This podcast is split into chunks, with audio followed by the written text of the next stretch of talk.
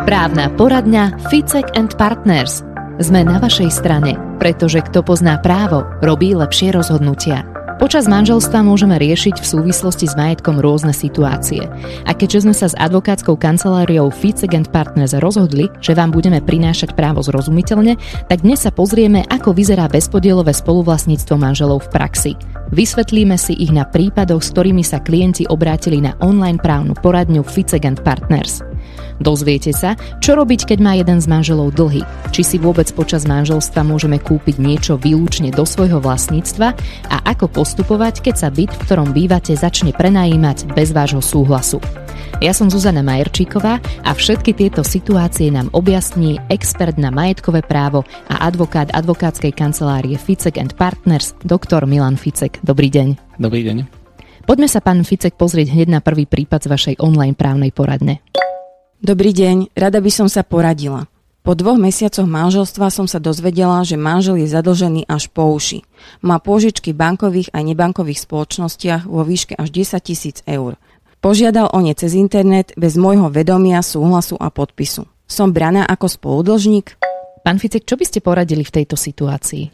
Táto pani určite nie je považovaná za spoludlžníka, pretože e, úver si zobral e, iba manžel a Veľa ľudí si myslí, že keď si počas manželstva niektorý z manželov zoberie úver, tak automaticky, že je braný ako spoludlžník, ale takto to nefunguje. Dlžníkom je vždy ten, kto podpisoval úverovú zmluvu.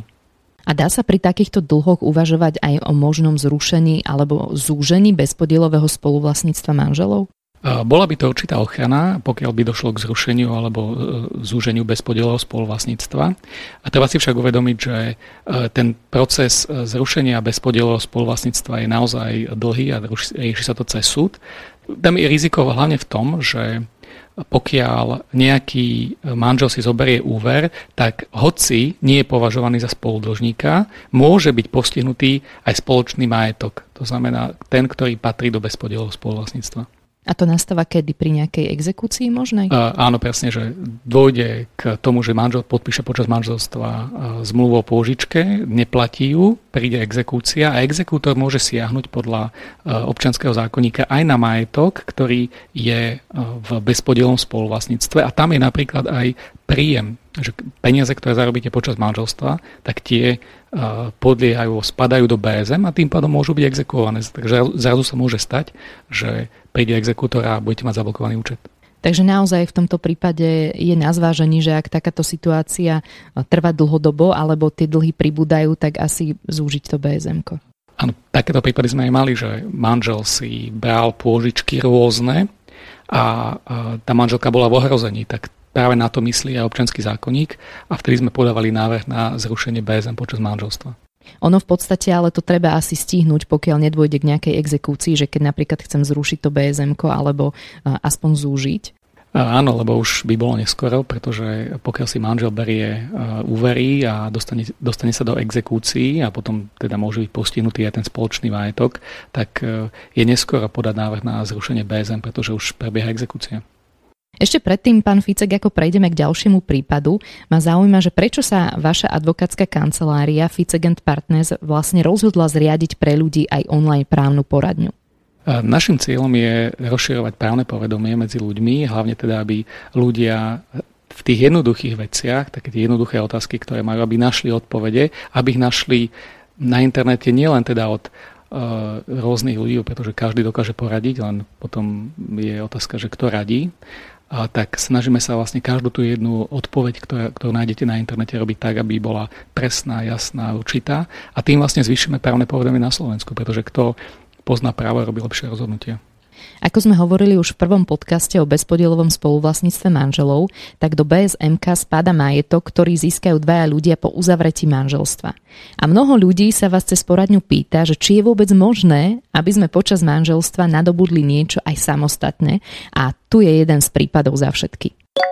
Dobrý deň, je možné, aby som si kúpil počas manželstva vec iba do svojho výlučného vlastníctva? Chcem si kúpiť motorové vozidlo, nechcem však, aby manželka v prípade rozvodu, nakoľko máme nezhody, si niečo z toho auta nárokovala. Je možné si kúpiť niečo počas manželstva do výlučného vlastníctva len jedného z manželov? Pán Ficek, tak dá sa to, že si niečo kúpime len pre seba bez toho, aby sme sa o tom museli deliť s manželom? Najskôr by som povedal, že treba myslieť na zákonné ustanovenie a v paragrafe 143 občanského zákonníka je uvedené, že do bezpodielového spoluvlastníctva patrí všetko, čo môže byť predmetom vlastníctva a čo nadobudol niektorý z manželov počas manželstva s určitými výnimkami. Výnimkami sú napríklad, e, ak niečo nadobudnete dedictvom, darom, reštitúciou, alebo ak to slúži osobnej povahe, alebo teda tej potrebe e, e, manžela alebo nejakému podnikaniu, tak vtedy tie veci sú vylúčené. Takže v prvom rade, alebo teda zásadne, platí, že všetko, čo nadobudnete napríklad kúpou počas manželstva, patrí do BSM.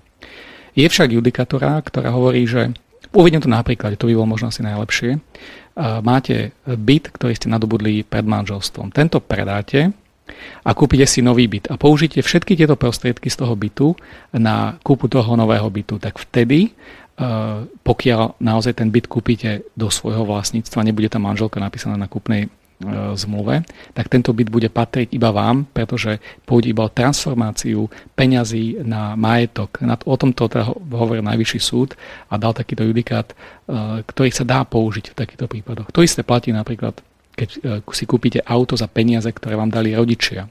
Kúpite si ho sám alebo sama, tak toto vozidlo nebude patriť do BSM.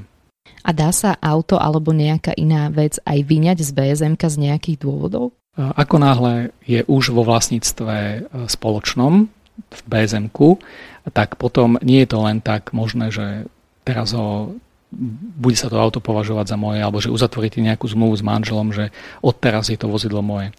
Treba najskôr zrušiť BSM a to sa zruší teda buď rozvodom alebo počas manželstva návrhom na zrušenie BSM počas manželstva. Až potom, až po tomto e, zániku BSM môžete podať návrh na, alebo teda môžete sa dohodnúť, podpísať dohodu o e, vysporiadaní e, bezpodielov spoluvlastníctva, kde zahrniete práve túto vec.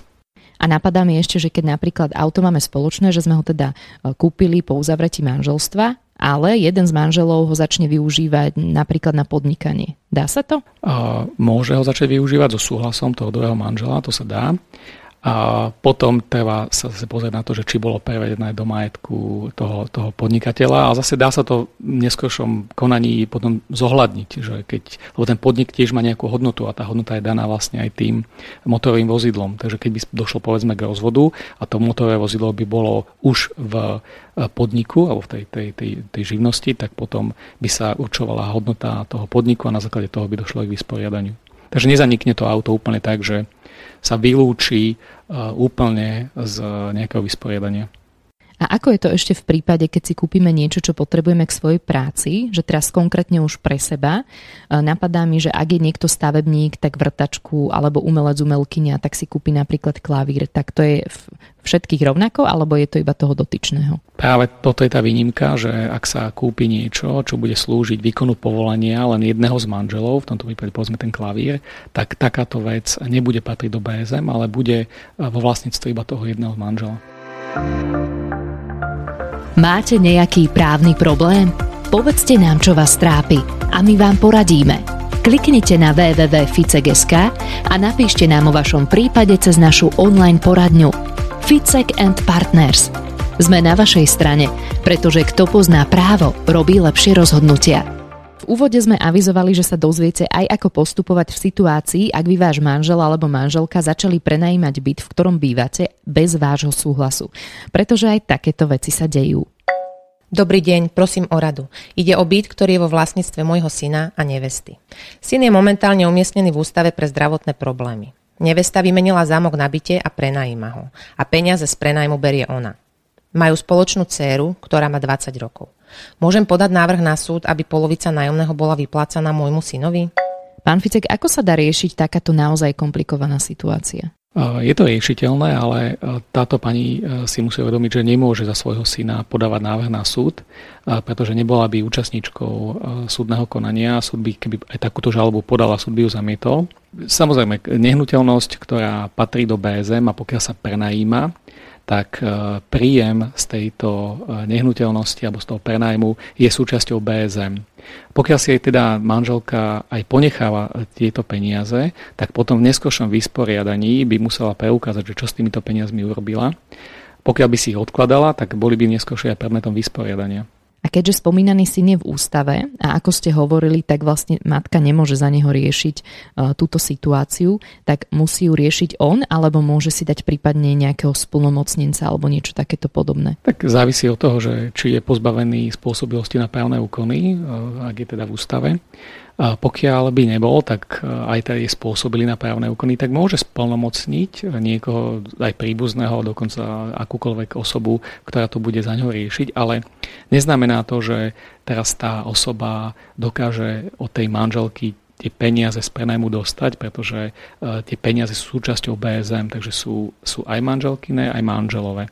A vy nemôžete bez zániku BSM riešiť spoločné peniaze, nejaké vysporiadanie. Vy sa môžete dohodnúť v rámci manželstva, že e, ja si nechám toto, ty si necháš toto, ale právne je to bezvýznamné, pretože stále to je súčasťou BSM. Takže v podstate to, čo e, daná matka rieši, je v podstate neoprávnené? Nedá sa to riešiť v čase, keď ešte stále sú manželia. Muselo, muselo by to manželstvo zaniknúť alebo muselo by sa zrušiť BSM na to, aby sa mohli riešiť aj tieto príjmy.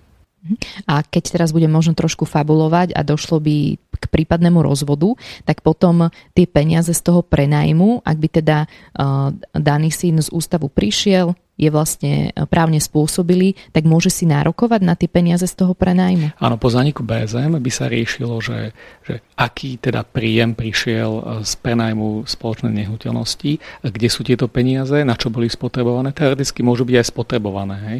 Teraz, ak boli spotrebované, tak na aké účely boli spotrebované, či to bolo na spoločné, alebo či si to manželka nechala, alebo investovala to do nejakých svojich vecí, tak to všetko by sa potom zohľadňovalo. A ak by som si kúpila byt ešte za takže je môj, ale by som ho potom začala prenajímať až počas manželstva, tak ten zisk z prenajmu musím sa oň deliť so svojím manželom alebo nie?